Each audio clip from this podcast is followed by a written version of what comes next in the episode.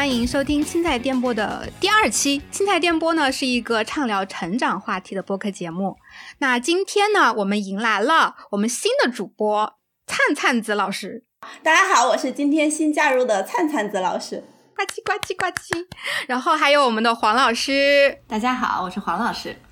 然后以及呃，今天嗓音非常有磁性的超超。大家好，我我现在是带着感冒的声音，我是超超。嗯，今天我们是想要聊一个电视剧，叫做《他和他的他》。为什么要聊？因为超超最开始说这个电视剧，他看完了这个电视剧的一个介绍之后，发现这个电视剧上面讲的内容啊，跟我们就是呃，像女童保护还有拥抱青春期项目里面呃上课的时候会经常讲到的一些课程的内容里面很多相似的地方。他讲到了一些防性侵相关的知识啦，以及小孩子在面对性教育以及这个性的时候的一些问题啦，或者是说。再具体一点呢，就比如说一个小孩子，他如果遭遇了性侵害的时候，他呃为什么不敢说，以及他应该怎么样去应对？然后家长呢，为什么？不相信孩子遭遇了这样的事情等等一系列的问题。那我们先来说一说这个电视剧吧，就是这个电视剧到底讲的是什么？因为我本人就是没有看完，我只看了开头。然后今天其他的几位老师都已经看完了，嗯，所以那超超大概讲一下，就是这个电视剧讲的是个什么内容呗？就是我也。不太想把它讲的特别的具体，也不想涉及太多的剧透，就是简单的来说，就是有一个女强人叫她叫林晨曦，然后她本身就是这个故事开始的时候，她是一个非常成功的一个女性。呃，他结果后来因为遭遇了一个车祸，然后让他就想起了他曾经就不愿意记起的一些事情。然后在这个过程当中，他当然了还会有一些这种身份的，就是穿插啊、时空的这种平行时空这样的类似的。然后在这个过程当中，就发现导致他性格也好，或者是说人生这个经历当中非常重要的一件事情，就是他在他的。少女时代就是上中学的时候遭遇了这个他老师对他的这个性侵，然后在这个过程当中呢，还牵涉到其他的一些呃女生，大概就是这样的一个故事。因为其实这个这个剧，其实我老实说，我看的时候，我觉得前六集的这个节奏其实都挺慢的。我是在知道其中是讲到了这个性侵相关，然后我才去看这个剧的。我在看的时候，我就也这个目的性也特别明显，我就是想赶快看到他。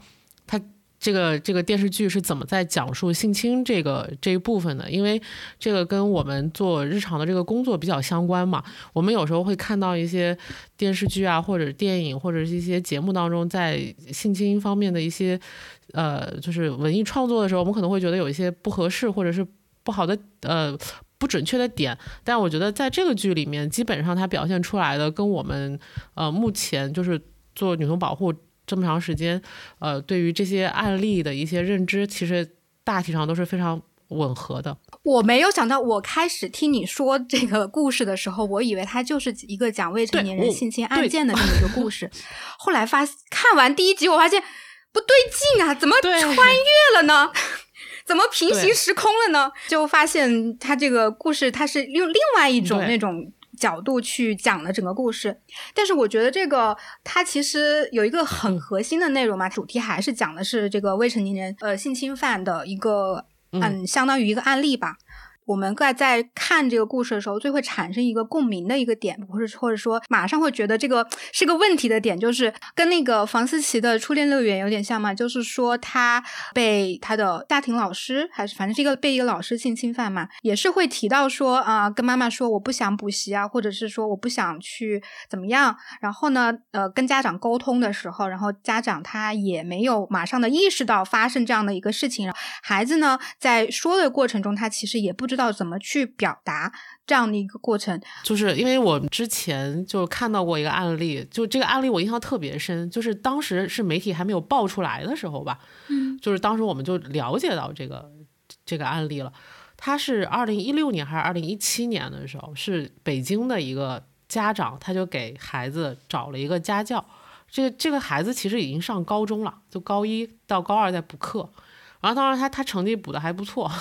但是他其实这个老师就是在家里面就猥亵了他，其实就是应该是就是应该就是性侵了她。这个女孩她就她知道这个行为不好，但是她不敢跟她父母去说，她就跟她爸说，她说我不想让这个老师再给我补课了。他爸就说啊，你你你你这个成绩不是上来了吗？你就是不想好好学习，然后还让他继续补，然后他没有办法了。直到有一天，他跟他爸说，他说爸爸，你在我房间装个摄像头，你自己看吧。就然后父母。就是其实这个老师到他家来补课的时候，其实他父母都在家。然后父母是通过摄像头的时候才发现这个老师在在自己的家里面性侵他的女儿，然后才去报警。因为这个当时这个女孩已经十七岁了，所以当时我看到的时候，我其实是心里很震惊的。所以我想，可能类似的事情还很很多。这个是家长发现了。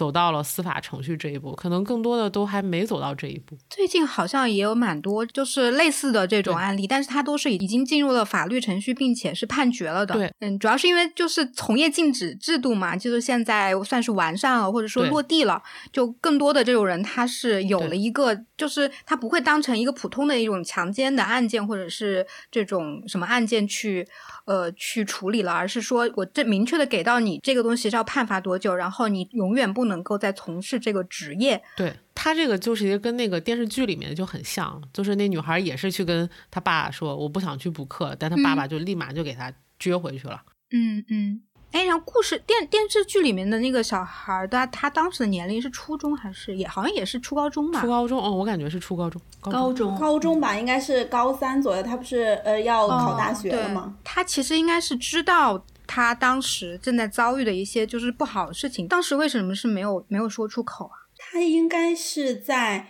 在老师没有对他实施插入式的性侵害之前，在学校，他有一次老师让他去办公室拿一个考试的卷子，然后老师亲了他，他就觉得。呃，他就跟家长反映说不想去补习了，然后他妈妈说，呃，谢老师讲的那么好，呃，然后你的成绩也有提升，类似这种话，就让他去补习，然后就是在那一次补习的时候，他被呃强奸了，一步一步的，就是属于去突破他的这个边界嘛，是属于。他可能，因为其实剧里边也也讲了，就老师对他其实是在一个试探的过程，嗯，不是说上来就性侵他，一开始他其实他看到了老师他去拍那个演。盛华，然后老师对他有一些打量的目光，然后老师给帮他打气，然后亲了他，最后性侵了他。其实老师在不停的试探他的身体边界，他其实是对在这个过程中是有疑惑的。他一有那种奇怪的感觉，然后老师就说，呃，比如说打气的时候，就你要好好学习，不要胡思乱想。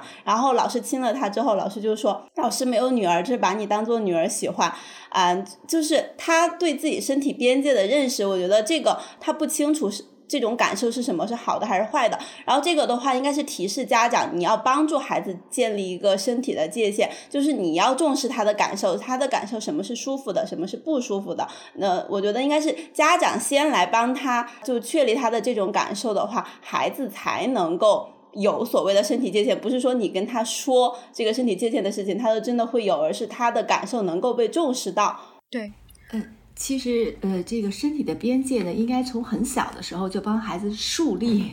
像我们那个，呃呃，家长版的家长里也告诉哈，就是说，比如不不不随地大小便呐，然后这个洗完澡之后包裹好啊，呃，家里有门的概念呀，这个边界的概，自己身体的这个界限的概念，应该在很小的时候是家长一步一步帮助孩子去处理的哈。呃，当孩子有了这个反应不舒服的时候呢，家长要。去澄清这个问题，而不是说忽视他这个问题。我我我我讲一个，不知道合适不合适哈，就是说，比如小孩摔倒了，我们就跟小孩说不疼不疼。其实这个就是他的，其实真正的感觉是什么？是很疼的，对吧？呃，我妈妈知道你很疼啊，但是你可以勇敢，对吧？但你要承认他这个很疼，是吧？承认他这个不舒服。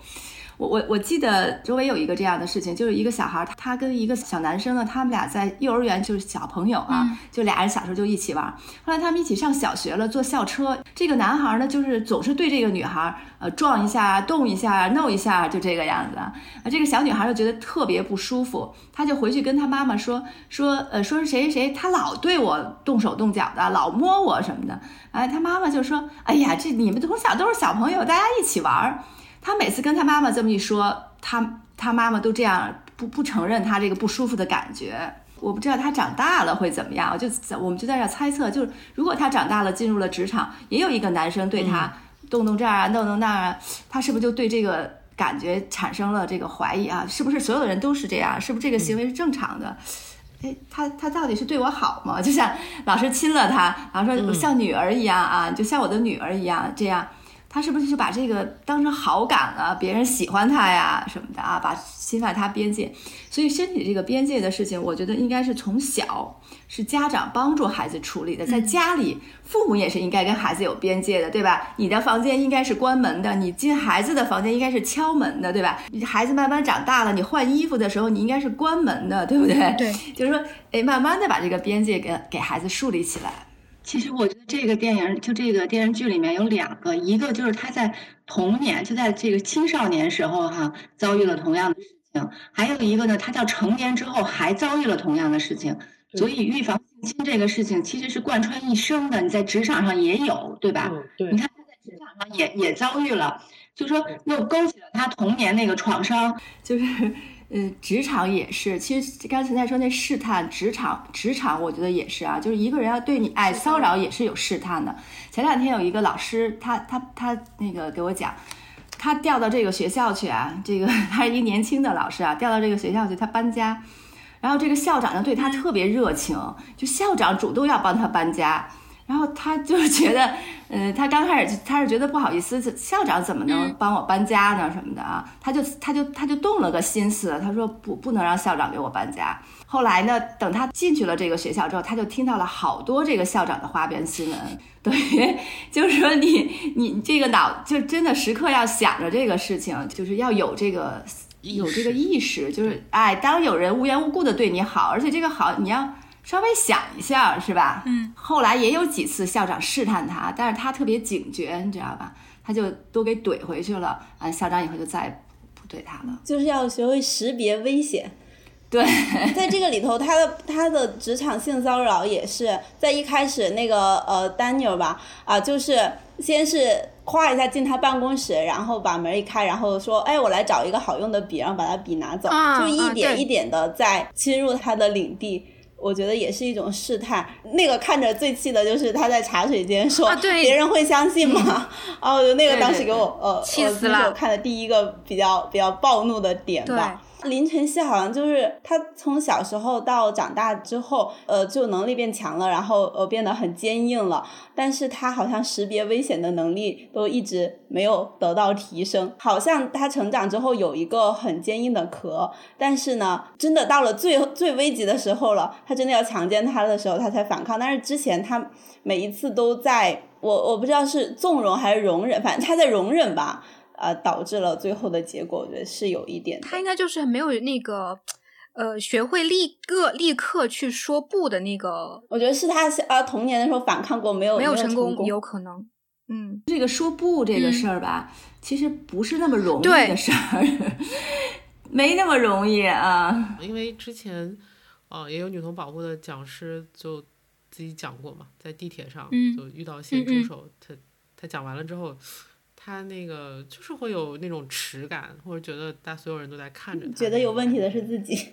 就是还是会怕在当时的这个情况下，就是设身处地的时候，你站在旁边说的时候，其实有的时候就啊，我肯定会反抗啊。那但是真正的发生在自己身上的时候，对人在这个不就是跟你吵架，然后你回来就会觉得你没发挥好是一样的感觉，没发挥好。所以，所以得演练，对吧？如果真的遇到这样的事情，就得这个就是我记得曾经有一次，萌萌就给女童保护写过一篇文章，然后他那个文章里面有一句话，我就我有时候也会拿出来经常用嘛。他说没有一种能力是未经训练就可以天然习得的。嗯嗯，就你尤其在在这件事情上面，这就是更更明显了，对吧？就。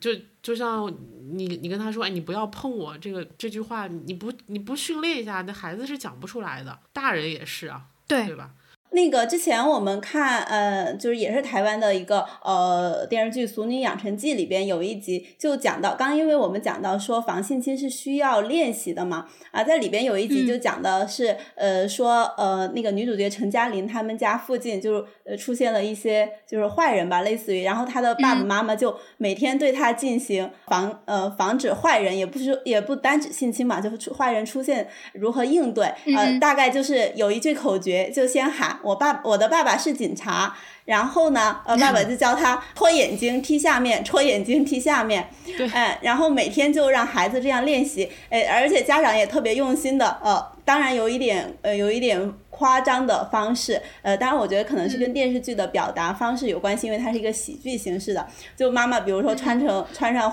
男人的衣服，在路边去，呃，就是突然出现偷袭他啊，然后把他抱起来呀，或者捂他的眼睛啊，或者在他踏进家门的时候，哦，突然从一个角落窜出来。每次出现这种情况，要让孩子喊出来的一句话就是“我的爸爸是警察”，然后哦，戳眼睛踢下面，戳眼睛踢下面，啊，就孩子可能都已经有点。皮了，嗯嗯，感觉父母这样做挺挺好笑的，但是真的有一天发生了，但是它的发生不是一个就是像父母所演练的那种很夸张的形式发生的，它的发生是，呃，陈嘉玲坐在那个回家的公共汽车上，她的后排还坐着她的学姐，她旁边坐了一个男人，这个他穿的夏天的那种校服短裙，那个男人就悄悄的就伸手摸她的大腿。嗯，然后陈嘉玲在那个时候就已经都已经吓傻了，就完全不会，忘了，已经忘记了，呃，妈妈爸爸妈妈教的，当时就吓傻了，呃，不都不会说话了。然后后后排坐着他的学姐嘛，然后两个人在聊天，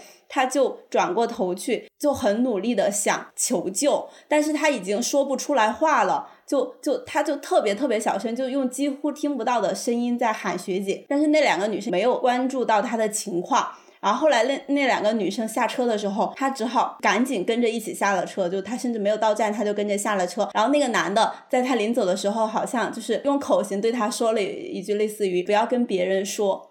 把这个孩子吓吓得就吓傻在那里。然后当然他怎么回家的没有演啊，就家里父母就特别着急了，孩子不见了，就没有按时回来嘛，就到处去找。他回到家，站在家门口的时候，他妈妈看到他了，第一反应肯定很着急，就说怎么这么晚回来，然后也不跟家里打招呼，这么着急，让家里。那个时候看到亲人的时候。哦，陈嘉玲才反应过来，然后就一直重复。哦，我的爸爸是警察，戳眼睛踢下面，戳眼睛踢下面。他妈妈一下就反应过来，孩子遭受遭受了什么，一下就抱住他啊，然后就说妈妈在这里，妈妈在这里。我觉得跟那个他和他的他对比起来看的话，我就觉得很形成了很大的对比。对，我觉得对于家长来说是一个呃很大的启示吧。就是我们觉得防性侵是是一个需要练习的事情，刚刚也讲了。呃，至于为什么，一会儿可以再多讲一点。第二个就是你的这种家庭氛围，就你你你家长有意识的去给孩子呃灌输这样的观念，你可能会碰到什么样的威胁，你要去你要去应对，你要呃说出来。哎，像我记得那个他和他的他里边，关于可能需要呃预防一些伤害的点，好像就只我记得妈妈讲过一个，就跟他说你在学校不要跟男生不要跟男生走太近，类似于这种的话，就说你要专注你的学习啊，你要考试啊，不要跟男生走太近，但是没有更具体的关于你应该如何去应对伤害，呃，应对可能发生的伤害，没有给到孩子这方面的提前的一个知识的准备吧。对我们教案里面就是说的，就是那个没满十四岁你想做老马这样子的这种，呃，让小朋友去念出来这句话，然后在课堂上反复的去练嘛。但其实确实这个已经是我们能做到的最可以做的事情，就是说告诉你这个一个一个解决的方式是什么样子的。但是就像你说的，就是这种真正的到了实操阶段，哎，我记得好像是有过成功案例的吧？是不是超超？有那个是。但他不是说我还不满十四岁，他没有没不是这样，他应该是当时是在江苏淮安吧，因为我们那个课上面讲了，就你可以寻求别人的帮助嘛。然后这个女孩应该也是在公交车上，就咸猪手，就有咸猪手。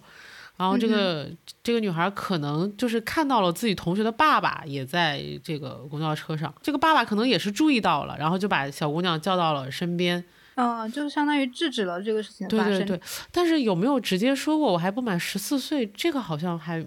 但我们有过一个是，我记得有一个讲师，他讲过一个什么事情呢？他那时候带他女儿啊，从自己家回姥姥家，然后他女儿就下楼去玩儿。他女儿大概是上四年级还是五年级吧，应该是姥姥家周围的那些大一点的小朋友就在也在楼下玩儿，男生。那男生可能六年级了，然后突然之间当着这女孩的面把裤子脱了。这个小女孩她就看着他，她就说，她就把自己眼睛给捂起来，她说。哥哥，我妈妈是这方面的专家，她跟我说你这样做是犯法的，你快把裤子穿上。然后这女孩就赶紧跑回家了，然后就跟她妈妈。说了一下这个事情，就我觉得肯定是这个这个老师可能平常在家备课啊什么的，可能他也肯定会跟他自己的女儿讲这样一些东西。就是我们不能说孩子可能会完全的把这个话给你讲出来，但是他大概率他是知道你这个行为是不妥当的，你这个行为是是不对的。这个可能比很多成年人要遇到的这种情况，他处理的可能都更冷静一些，因为可能有些成年人看到这种可能啊，就是第一第一反应他都没有。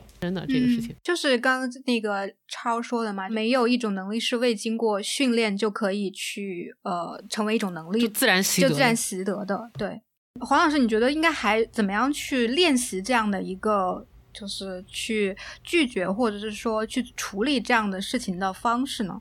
我们在生活中，我想啊，就是很多时候都要说不的，呃，不光是在性侵这个方面，你要拒绝要不是吧？那还有很多时候也是这个样子的，所以在小的时候，孩子的拒绝或者是什么，我们在家里怎么能得体的，就是说，是恰当的哈，允许孩子说不，接纳孩子的不。让他说了不之后看到了效果，我觉得这可能也是家庭教育里面的。我觉得刚才超超说那个就是，你说你说我妈妈是这方面的专家，请你那个什么，你看这个家庭啊，就他就有有这个氛围。我觉得刚才那个灿灿说的那个《俗女养成记》啊，那个里面有好多好多性教育的点，都特别的好。我就看到那个家庭，父母都是同时参与性教育的，特别是那个爸爸。所以刚才说到这儿，我就想想说，其实，在家庭里面的性教育，其实爸爸的参与是特别特别重要的。龙迪老师那个呃那本书里面，他特别提到，就是如果这个呃性教育或者预防性侵的教育有爸爸参与，它的成效是不一样的。如果一个家庭他从小就能够谈论性、谈论性器官、谈论一切与性相关的。那他这个孩子就好张口，对吧？而且他能很好的表达这件事情。如果这个孩子他从小都没有接受过这方面的教育，他遇到了这样的事情，首先他不知道该怎么表达。呃，我我们就默认这个一个，如果一个家庭里面没有谈性的氛围，就认为性是耻的，所以发生了这件事情，不管从家长讲还是孩子讲，他都认为这件事情是我做错了，是我很羞耻。所以我们在家里有一句话，就如果你遭到了性侵的话，这不是你做错了，这是坏人做错了事情。然后我记得《处女养成剧》里面还有一个。关于他们聊性的这个话题的，这是特别有意思一个段。哦，你说的是他们全家人一起看那个电视吧？看那看片儿，全家人的反应。啊哦，就捂眼睛，然后干嘛干嘛那个。就是全家人一起看电视，然后里头出现了那个亲密镜头吧，类似于，然后全家人都开始暴走了。呃，有的去捂孩子的眼睛，然后还有的去拔电视的插头，但是孩子的反应就是。哎，他在干什么？就很好奇。哎，为什么不能继续看下去了？我觉得这其实这个也是从小的家庭氛围，就是你家里要有一个能够弹性的氛围哈。你看到这样的镜头。哎，这你父母在家里也可以有亲密的举动啊，这个并不羞耻，对吧？但他虽然是隐私行为，但他并不羞耻这个行为。其实我们现在想想哈，就是说，如果一个最好的一个状态是什么样的状态？这个孩子一出生就有性教育相伴，这个是一个理想的状态，对吧？就是他受到了完整的性教育。其实我觉得也不代表他一生就能把性的这个事情处理得很好，嗯，只不过他遇到了事情，他知道自己怎样处理，或者是说。他能处理到他最佳的状态，我觉得性教育能做的就跟其他的教育是一样的。黄黄老师说说这个，我我想到了一个，就是孩子他总是有这方面的好奇的，他总是希望得到这方面的知识点的。如果你不能够从就是比如说从一个正大光明的渠道给到他这些知识，那肯定有其他的东西来替补上。那其他的东西是什么，就是不太好说了。就对上上期我们也说到了这个问题，就是这种接接触更多的这种色情啊，或者说情色的东西啊，难免会接接收到的。但只是说你在接收到了之后，用一种什么样最好的方式去应对和消解以及理解它。我我我想起好好多年前有一个妈妈哈，她给我讲，她说她有一对双胞胎儿子，有有一天放学回来。然后呢，他的儿子问他说：“妈妈，什么是扫黄打非？” 然后说：“什么是黄色？什么是色情？”然后那孩子可能就上小学三四年级那个样子啊，他妈妈就很好奇，说：“你们怎么会问这个问题啊？”他好像是说是广播还是什么里面听到的啊。然后他妈妈就说：“说黄色呀，色情啊，就是专门专门给人看呐，嗯，生殖器官巨大的阴茎、女人的屁股、胸、乳房。”这些就是呃，就只突出生殖器官的这些东西啊，就是就是色情黄色的。他他儿子就说：“妈，那有什么好看的？不是每个人都长着吗？为什么非要去看别人的？” 然后他说：“妈妈说说对呀，人说这些人怎么想的？他们为什么非要去看别人的呢？啊，呃，咱们每个人身上都有，自己看看自己的就行了啊。所以那个你们就不要去看别人的，看看自己的就行了。你看他他儿两个儿子啊，就一起向他提问。他他说他说当时他也很有点紧张啊，但是他还是很淡定的就把这个事情处理过去了。他他就跟我来分享这个事情，他觉得他。处理的很好。后来我想，这个家长就很智慧，对吧？下次孩子再有这样的问题，他还可以来问你，对不对？如果他妈妈一问什么是扫黄打非啊，什么是色情啊，哎，就对对对，很多人都会说什么扫黄打非，小孩子不要聊这些，就就类似于这种。我经常对我问我妈什么是强奸。你为什么突然问这个？嗯，那时候应该是有什么新闻嘛，然后那个新闻里面可能新闻里面会出现，对对对，他就会在那儿讲说谁犯了强奸罪。或者是怎么怎么怎么样，我就问我妈什么叫强奸，我妈应该没有没有回答我。还有什么淫秽色情，我那个时候我我那时候是真的是问过，但应该没有得到这种什么是什么。对对对，然后可能慢慢慢慢长大之后，也不知道哪天就 就了解了这些。对，只能通过一些其他的途径去了解。我小时候有个特别尴尬的一个经历，就是那是初中还是高中啊？忘了，反正是也是挺小的时候了，好像是去乡下吧，然后也没什么事儿，然后就跟我爸一起看电影，然后我们就选了一个电影。当时我因为印象中好像就是觉得这个片子很有名，叫《本能》。沙朗斯 stone。我当时就是我也不知道从哪里知道这个片子很有名，但是我不知道它为什么有名，然后说爸，我们一起来看这个吧，然后。你知道那个开头 起码有五分钟的时间都在都是那种激情戏，我就那边看的过程中，那个时候其实应该是有概念的，就是对这个东西是有概念的，是需要捂眼睛的戏。但是呢，当时我也不知道，就是点开了之后，我跟我爸两个人就在那看，然后我感觉到我的双脚已经抠出了一个布达拉宫，特别尴尬。你爸呢？我不知道他什么当时什么心情。跟父母之间就是 没有办法聊这个东西，也对我小时候也有过类似的，就刚刚才灿灿子说那个陈嘉玲他们家看电视剧，我也有过，我就而且我到现在那个场景我都记得，嗯，就是我是坐在床上，然后我们家这边是有一个柜子，它正好会把电视，就是如果你你你身子稍微往前来一点了，你就可以看见电视，嗯，然后你往后靠呢，你就看不见电视。然后那应该是周六，那个时候还有正大综艺啊，你看非常暴露年龄。然后那时候有有正大剧场，然后那时候就在放那个什么《霹雳游侠》那个电视剧，对，那个 车你知道吧？然后那天就是就突然之间那个男主角应该跟女主角，嗯，就俩人开始接吻、亲吻什么什么，然后我就我就在那儿看，着我妈说靠，她说靠回去。我妈意思就是让我靠回床上，然后我就，我，你知道吗？我就我就靠回去了。然后这个场景我一直都记得。嗯。前段时间就还在有一天，就群里面大家聊天聊到了这个剧，然后我马上就想到那个场景，我还我还想去 B 站上或者去搜一下那个电视剧，看看能不能找出当年被我妈咔掉的 那一集是哪个，找不到了。但那个场景就印象印象非常非常的深。霹雳游侠里面还有接吻戏，我咋不记得了？那个那难道是我记错了？但肯定就是看什么正大剧场，然后就这些东西，我印象特别深。就我妈，就是突然之间，我就感觉那个你就是人，其实能感觉到空气当中那个气氛，或或者那个氛围不对，对吧？就听到我妈说了一句“靠回去”，然后我就靠回去了，就就觉得。超超说这个就能感受到那种空气中的氛围。就是我们家好像就他不会把这个事情说出来，就大家还是就出现了亲密的镜头，大家就坐着一起看，然后也没有人说话，也没有人说其他的事情，然后家长也不会制止我看，对，也不会制止我看，也不会说换台呀什么的，但是大家都不会说话，然后大家都会感觉到空气中有一种尴尬的氛围在流动，大家都在等着那个，大家都在等待它过去。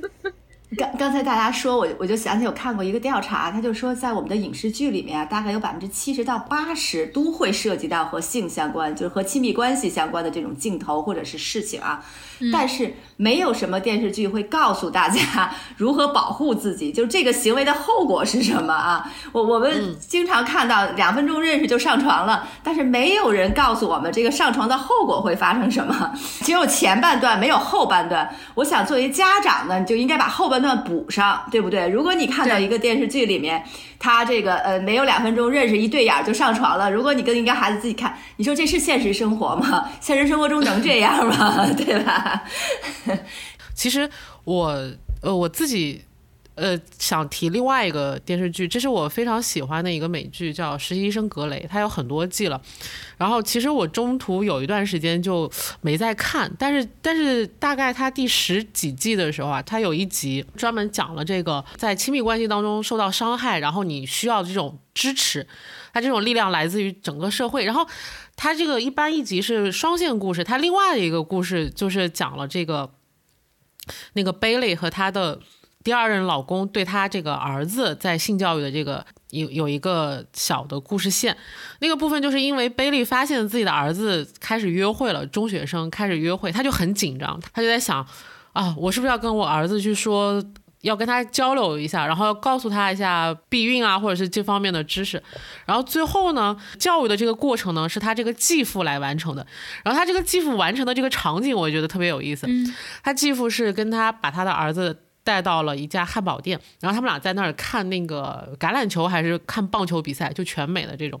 那个比赛结束的时候，爸爸就跟他儿子有了一段对话。他这个父亲就对他儿子他说：“他说任何我们电视上看到的比赛，奔跑、摔跤、搏斗、追赶，直到有人受伤，或者等到有人说时间到，那么比赛就结束了。无论他们多么尽兴，一切都结束，这就是达成一致。”他父亲就特别自然的就转到了后面，他说：“你在意你身边的女孩是吗？”那你需要关心她的感受，她的喜悦，至少要像在乎你自己的感受一样。要是他什么时候突然改变了主意，我的意思是说，如果他说停，或者是说他觉得不再快乐，那你只要简简单单的停下来，时间到了，游戏结束，跟喜欢的人在一起，就是不像其他任何事情。我希望你能够健康开心，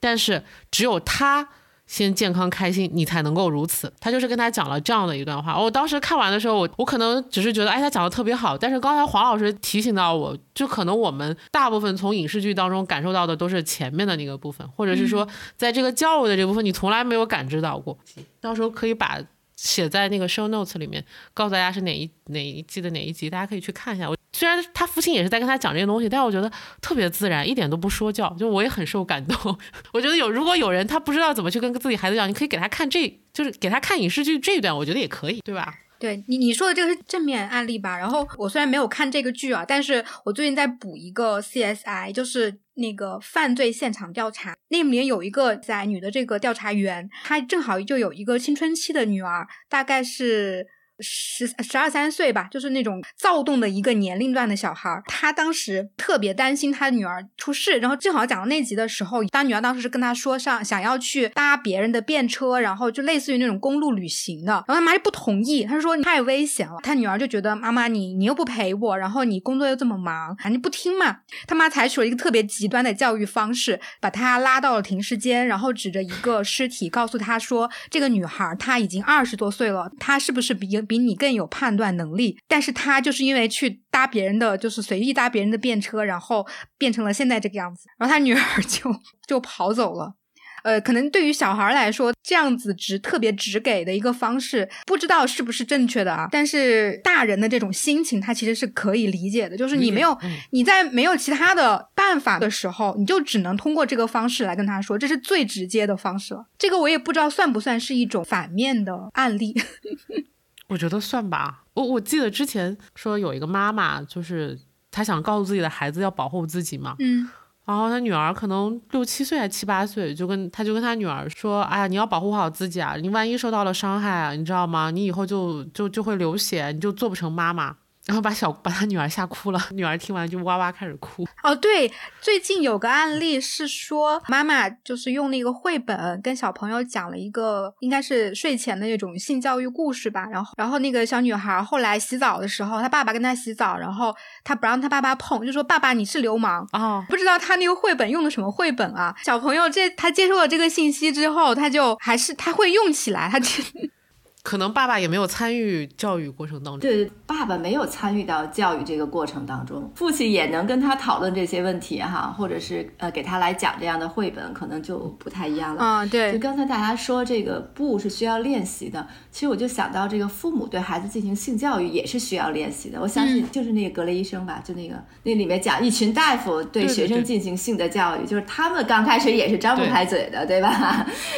他们也是练练习，不断的练习吧。才能把课讲的有意思。刚黄老师说这个需要练习的，我我就想起了之前考核的一个讲师的例子。他在第一次参加面试的时候，他就讲他对他儿子也进行性教育，他的方式就是给孩子买了很多青春期相关的书给到他，但是呢，呃，就是他妈妈嘛，没有给孩子。讲过什么知识，他就是把书给他买了。他就是说，孩子也不跟他分享他的困惑呀之类的。我记得黄老师当时说，你知道为什么吗？他说，因为是你自己其实也会觉得不好意思，也不好意思说你的这种态度，孩子是能 get 到、能感受到的。就可能一两周之前吧，最后一次面试考核的时候，他就讲这几个月从上一次面试到这一次的变化，就是他已经能够跟孩子。开口谈这些事情，然后孩子也会跟他讲一些学校发生的事情啊，同学发生的事情。我觉得这也是一个逐步练习的结果吧。我觉得在青春期讲师的考核过程中，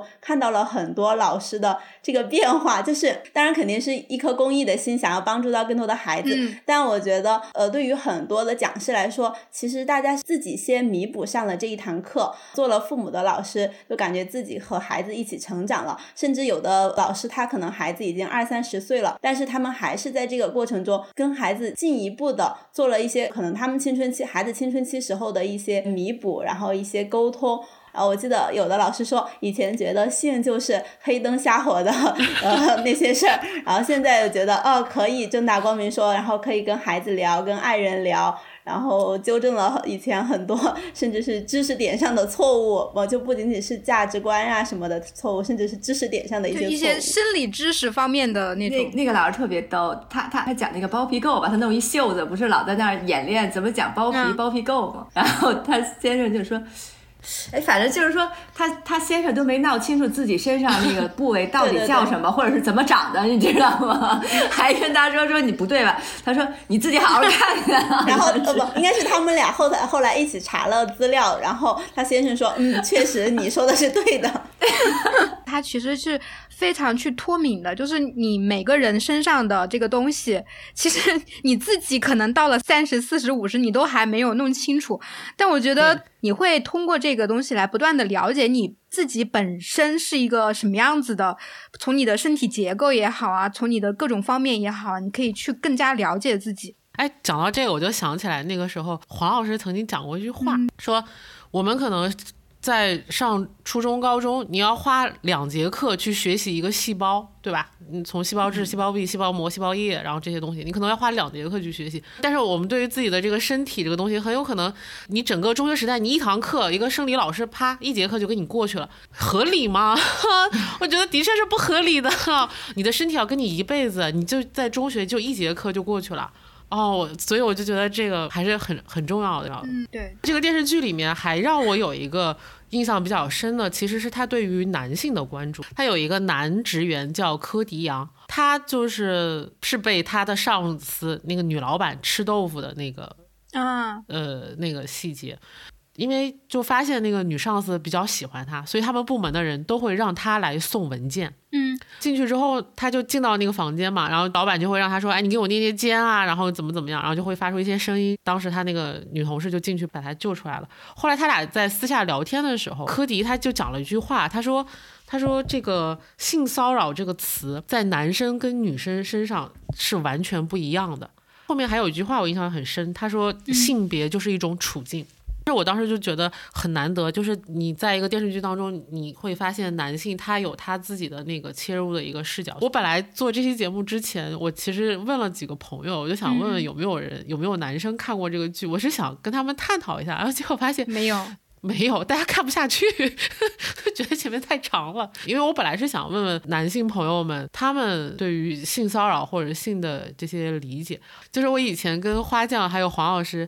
啊，还有灿灿的，我记得我之前在群里面发过一个有一个播客的链接，它是 FM 做的，它里面就是讲是男男性，他讲他自己的性启蒙，我很神奇，这些男性说他的性启蒙来自于被骚扰，我所以其实我本来是想问一问男性朋友的，结果嗯没有找到合适的，但是我觉得这个可能也是给我的一个我们的一个切入的一个视角，一个一个角度吧。我理解你的意思，就是说，呃，你说到男女性遭遇到性侵害和男性遭遇到性侵害，这个是不是一个对等的事情？我觉得肯定不是一个对等的事情。嗯，男性本身就是从数据角度来看，就是这种性侵案件本身发生的，因为是男生跟女生，他是一个就是身体上面的一个，甚至结构问题以及他的这个，还有他身体内激素的一个问题嘛，他。男生去性侵性侵女生的案件，就是比女生性侵案的男生的案件要多。而且本身性侵或者性骚扰本质上就是一种权利权利侵扰嘛，对吧？我们家长版不是一开始第一个家长防性侵的误区，就是说男男童也会受伤害嘛？就其实就是我觉得针对男性的性骚扰，其实是更不容易被识别。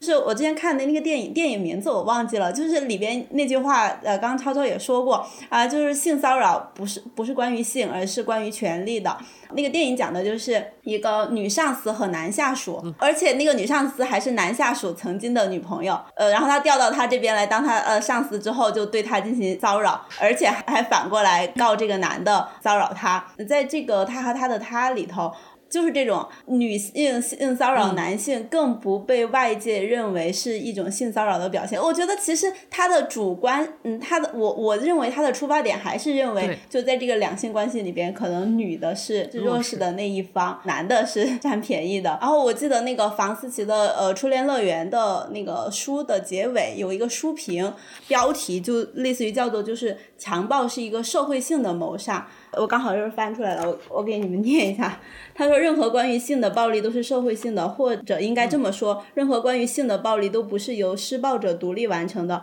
而是由整个社会协助施暴者完成的。然后它里边有一个国文老师李国华的呃一句话，他说他发现社会对性的禁忌感太方便了，强暴一个女生，全世界都觉得是他自己的错，连他自己都觉得是自己的错，罪恶感又会把他赶回到他的身边。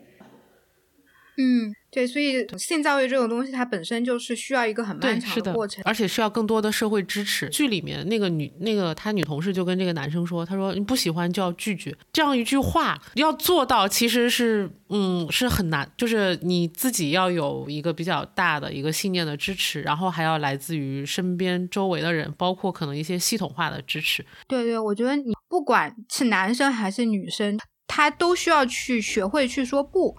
花匠，刚才你说的这个，我我我想到了，就是我们的课程为什么总是强调男女生同堂？就是性教育，其实，呃，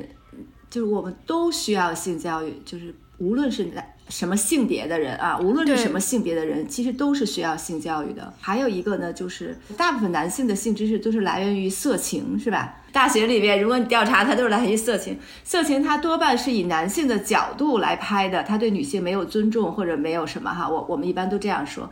那换个角度讲呢，就是说男性其实他对自己的能力呢和自己的这种愿望或者什么，其实他们也没有很好的了解，因为他们也没有接受过什么正规的教育。什么性别的人都需要学习性与性相关的知识。呃，在家庭里面能够讨论性，就是对于性来讲，它也是一个释放。就他也是就是嗯，不再是忌讳了哈，我们可以讨论。要是再说大一点的，如果从小的时候他有能有一个能讨论性的氛围，我觉得可能也会减少一些和性有关的犯罪。不知道这个推论 是不是有道理哈？就是说他有一个他有一个宣泄的途径，对吧？他有一个释放的途径，他一个可以说的，可以帮你很多人一起说，可以给你不同的思路，你有很多解决的问题的办法。嗯，就不是单纯的你从哥们儿那儿学点什么，或者从色情的影片里学点什么。在这个电视剧里边，啊，就是呃，林晨曦从遭受到性侵到他真正的跟家长说呃出来，其实应该中间经历了挺长的一段时间的，因为在他啊考试之前发生的这个事情，然后他是在哎考上大学之后才哎真正的把这个事情说出来嘛，在这个过程中。他几次的想跟家长说，他说：“哎，谢老师今天对我，呃，然后马上家长就紧接着就开始关心他的学习，谢老师是不是对你特别好啊？谢老师教课教的是特别好啊？谢老师是个呃模范老师啊之类的，这些就是没有让孩子把话啊说完，就是没有让他能够有效的去表达。”再一个就是在呃，就是林晨曦最后他把这个事情说出来了之后，他先跟妈妈说了，然后妈妈呃痛哭的跑出去跟爸爸说了，然后爸爸回来进来之后，他问了林晨曦几个问题，他问的是呃这是真的吗？怎么可能呢？是不是谢老师对你太好了？你在撒谎？然后还说呃这种事情不能乱讲，然后以及你怎么不反抗？不跟老师说不要？对对对，是一系列的质疑。还问他是不是你有什么问题？就是就是这种。你就好像在家长了解到事情发生了之后，嗯，没有能够第一时间的去呃给到孩子安慰抚慰，而是开始质疑他你在事情发生的时候的呃处理方式，呃，甚至质疑这个事情是不是真的发生。呃，我觉得对于孩子说出来也是一个很大的阻碍。就是有时候可能父母都会先要求孩子是一个完美受害者的那种感觉。我觉得呃，可能是父母。会觉得就是孩子是父母的一个一个勋章吧。当孩子发生了这种事情，父母其实他也会有会有很严重的耻感，他可能第一时间会想去否认这个事情的发生。对，所以所以那个电视剧到后面，他林晨曦不是发现他父母不行，然后他自己去报警吗？对。然后他报警的时候，这个事情就是被压下来嘛。他父母也没有再再支持他，因为他们他父母父母们就觉得说，就会影响女儿的声誉。就是这也是父母的弱点，就被那个谢志忠就被那个老师给抓住了。谢志忠跟他的老婆说：“哎，你你们这个闹大了，其实对你女儿也不好，就对你们没好处。”嗯，这个基本上是所有的那种 讲讲到这种性侵案件的时候的一些。嗯，经典的就是那种带引号的经典的标准性的这种提问了，就是会会觉得问题出在受害人的身上。家长其实，在面对这个问这种这种类似的问题的时候，嗯，他们其实会是不是会也会觉得不知道怎么样去跟小孩去沟通这个问题。对我以前有一段时间，就是会经常看女童保护的那个微博的私信，有一些网友他会来跟你讲他。童年或者是幼时的这种遭遇性侵的经历，然后我们当时的一个回复的一个第一条就是要告诉他这个事情你没有错，错的是是坏人，因为基本上他们发来的时候，他们都会带着比较严重的自我怀疑。嗯，对，主要是这个创伤，主要是这个创伤它已经形成了，事故已经发生了。那我们怎么样去在这个创伤发生了之后，怎么去处理它，其实也是一个很大的问题。就是以前我上课的时候，老师讲过一个，就是事故和故事。就是他讲一个小孩儿啊，就是如果被掉掉到水冰窟窿里了，掉上掉进去之后，他自己爬上来了，回了家，然后呢，他妈就说：“哎呀，你看看，真真是幸运啊，你没被淹死。”然后那个马上给他脱裤子、换衣服，给他熬姜糖水，说：“儿子，你真棒，哎，你这个自己救了自己什么的啊。”那这个就是一个故事了，在生命中，知道吧？想当年我掉到冰窟里，自己爬上来了，哎呦，你看我挺棒的。但是如果他回来家里没有人，然后，或者是他他爸妈再再说他一顿，再骂他一顿，或者什么的，这个在在生命中就变成了什么？就是这个事故了。事故就会造成一些创伤啊什么的。所以我觉得，其实性侵呢，就是也是对身体自主权的侵害。他就跟你打了鼻子啊，呃，伤了眼睛啊，呃，是一样的。就他就性器官也是身体的一一一部分嘛，对吧？所以呢，我我是觉得不要把这个事情。就是把他把这个事情弄得那么严重，就是觉得好像这就是我我生命中过不去的一个事情了，就不行了。我记得好像有这么一个事情，就是那个是一个学校的体育老师还是什么老师，他猥亵女孩，他猥他猥亵了好几个女孩。其他的好多女孩都没有说这件事情，只有一个女孩把这个事情报告了。报告了之后呢，这个老师就被解雇了，嗯，就是就这老师被处理了。处理之后，这个女孩呢，她就特别的，因为她就她觉得她自己很奇怪啊，可能那个老师同学们还挺喜欢的，因为她走了，她就去找了心理老师，完了心理老师跟她这么说的，说我我觉我觉得你很棒，因为你的勇敢让很多其他的女孩不再遭受这个侵害了，说你特别的勇敢，你救了很多的人。然后，当这个老师把这个事情定义成这样的时候，这个女孩一下就释怀了，马上就阳光了。所以我觉得，就是说，这个性侵这件事情本身是个伤害，但是就是你怎么来这个呃处理这件事情，其实也特别的重要。对对对对对。就还是那个 CSI 里面有一个有一个剧情，就是说那个女生她呃也是 CSI 的探员，她本身做过很多这种就是性侵的这种取样取证，在性侵之后有一套的取证嘛，你需要呃首先是把你的指甲里面所有的这种东西剪下来，放在一个一般来说取证的时候放在一个塑料袋里面嘛。然后那个女生她那天就是被别人应该是带回去了，当她醒来的时候，她自己已经在一个酒店里面，她就发现自己全身都光。醒来在一个陌生的地方，然后全身没有穿衣服，他肯定觉得自己好像是遭遇了什么事情嘛。当然了，他最后没有遭遇，但他就以为自己遭遇了性侵，他整个人当时就慌掉了。他是一个处理处理过很多次这种案件的一个调查员，当时他就。做了整套的一个取证嘛，他首先是把酒店里面的那个就是那个浴帽拿出来当成一个兜子，然后把所有的纸皮屑剪到这个帽子里面，然后他还拿了那个棉条，然后插入阴道取样。一般来说，就是如果说女孩遭遇了性侵害之后，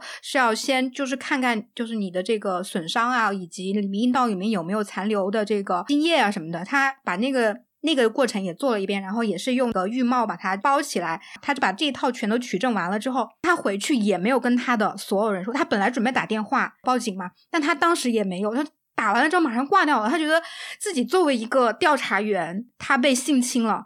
这这个都是这个事情，他没有办法接受。但是我当时其实我觉得他应该报警，但是我又能理解他为什么不报警。你不是受害者的那一瞬间，你都没有办法理解受害者到底是怎么想的。当时那个说他为什么发生这个事情，你不推开不逃的时候，哦，就是在那个剧里面，他们不是也说了嘛？啊，在那个也他跟严胜华。不是后来严胜华就是帮他找到了那个证据，后来他们在河边见面，他给了他那个录像带之后，他们就说那时候我们太小了，都呆住了。然后包括林晨曦自己也去查看了书，查了资料也知道。然后我自己还回来复习了一下那个呃《创伤与复原》那本书里边，他就讲到了一个禁闭萎缩，说当一个人感到彻底的无能为力，任何形式的抗拒都已经无望时，可能就会进入一个屈服、放弃的状态，自我防御机制整个停顿关闭。这个无助的个体不是使用真实世界中的行动以逃离这种境界，而是借由改变自己的意识来达成类似的状态。我们可以在动物中观察到，当它们遭受攻击的时候，会立刻静止不动，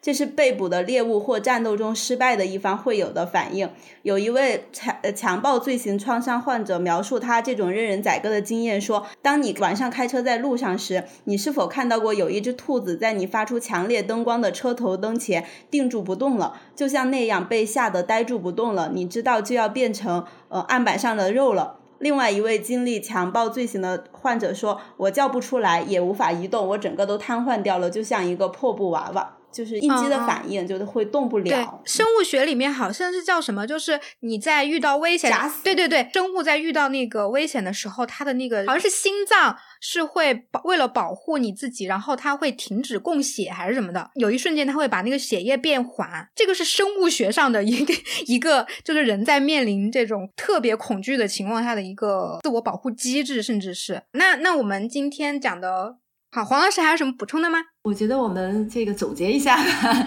让让听众能从里面得到一些有用的线索啊。第一个呢，就是说性教育越早越好，特别我们纠结在性行为这个上面，在不同年龄的孩子有不同的讲法，也也就是这个行为并不羞耻，是吧？也要一定要告诉孩子，他才能很好的保护自己，对吧？呃，性教育不是预防性侵的教育，但是性教育里面有一部分很重要的内容就是预防性侵啊。另外一个，每个家长都要有一些嗯概念啊，有一些关于性教育的知识，然后要相信孩子，在孩子最无助的时候要支持孩子哈。这个呢，让让这个事故呢变成故事啊。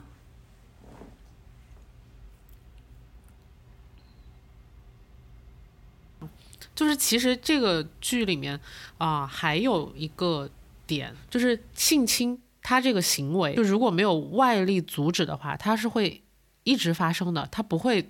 他不会说这个人自动停止。那其实，在这个他和他的他这个剧里面，林晨曦他是遭遇了老师的性侵嘛？但其实他的那个学姐就是严胜华，之前其实已经被这个老师骚扰过。因为林晨曦遇到这个事情之后，他曾经去找过那个严胜华，就问他说：“学姐是不是也有过类似的经历？”你看女童保护历年的这些统计报告啊，或者是这些就媒体曝光的案件，你就会发现，基本上就是这些性侵犯的话，他如果一发现，他往往受害者不止一个人，他可能是多个人，而且可能是这种常年一直在持续进行的。啊，对，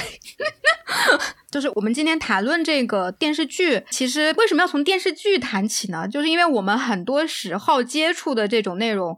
很多时候都是从电视剧里面去看到，然后再再对比我们的生活中发生的一些事情，然后发现这个呃，可能有的东西还需要电视剧去教我们。所以，我们其实是希望未来我们可以正常的从教科书啊，或者是从我们的正常的谈话里面，我们就可以正常的去聊这些东西，而不是通过一个电视剧或者是一个就是虚构的东西吧。好吧，那今天我们的节目就到这里啦。我们的七十五个听众，如果 如听到有想要聊的问题呢，我们可以在评论区里面跟大家一起讨论。然后有什么问题，我们比如说我们想问黄老师的啦，想问超超啊，想问灿灿子啊，我们也可以在评论区里面，或者也可以说一说你的人生过程中有什么跟性相关的一些这种疑惑啊什么的，都可以来我们的评论区里面聊。之后我们也会建一个这个粉丝群，现在还没建，等建了之后。后呢，我们就会同步给大家。好的，那我们今天的节目就到这里啦。那我们跟大家说拜拜，拜拜，好，再见，拜拜，下期见。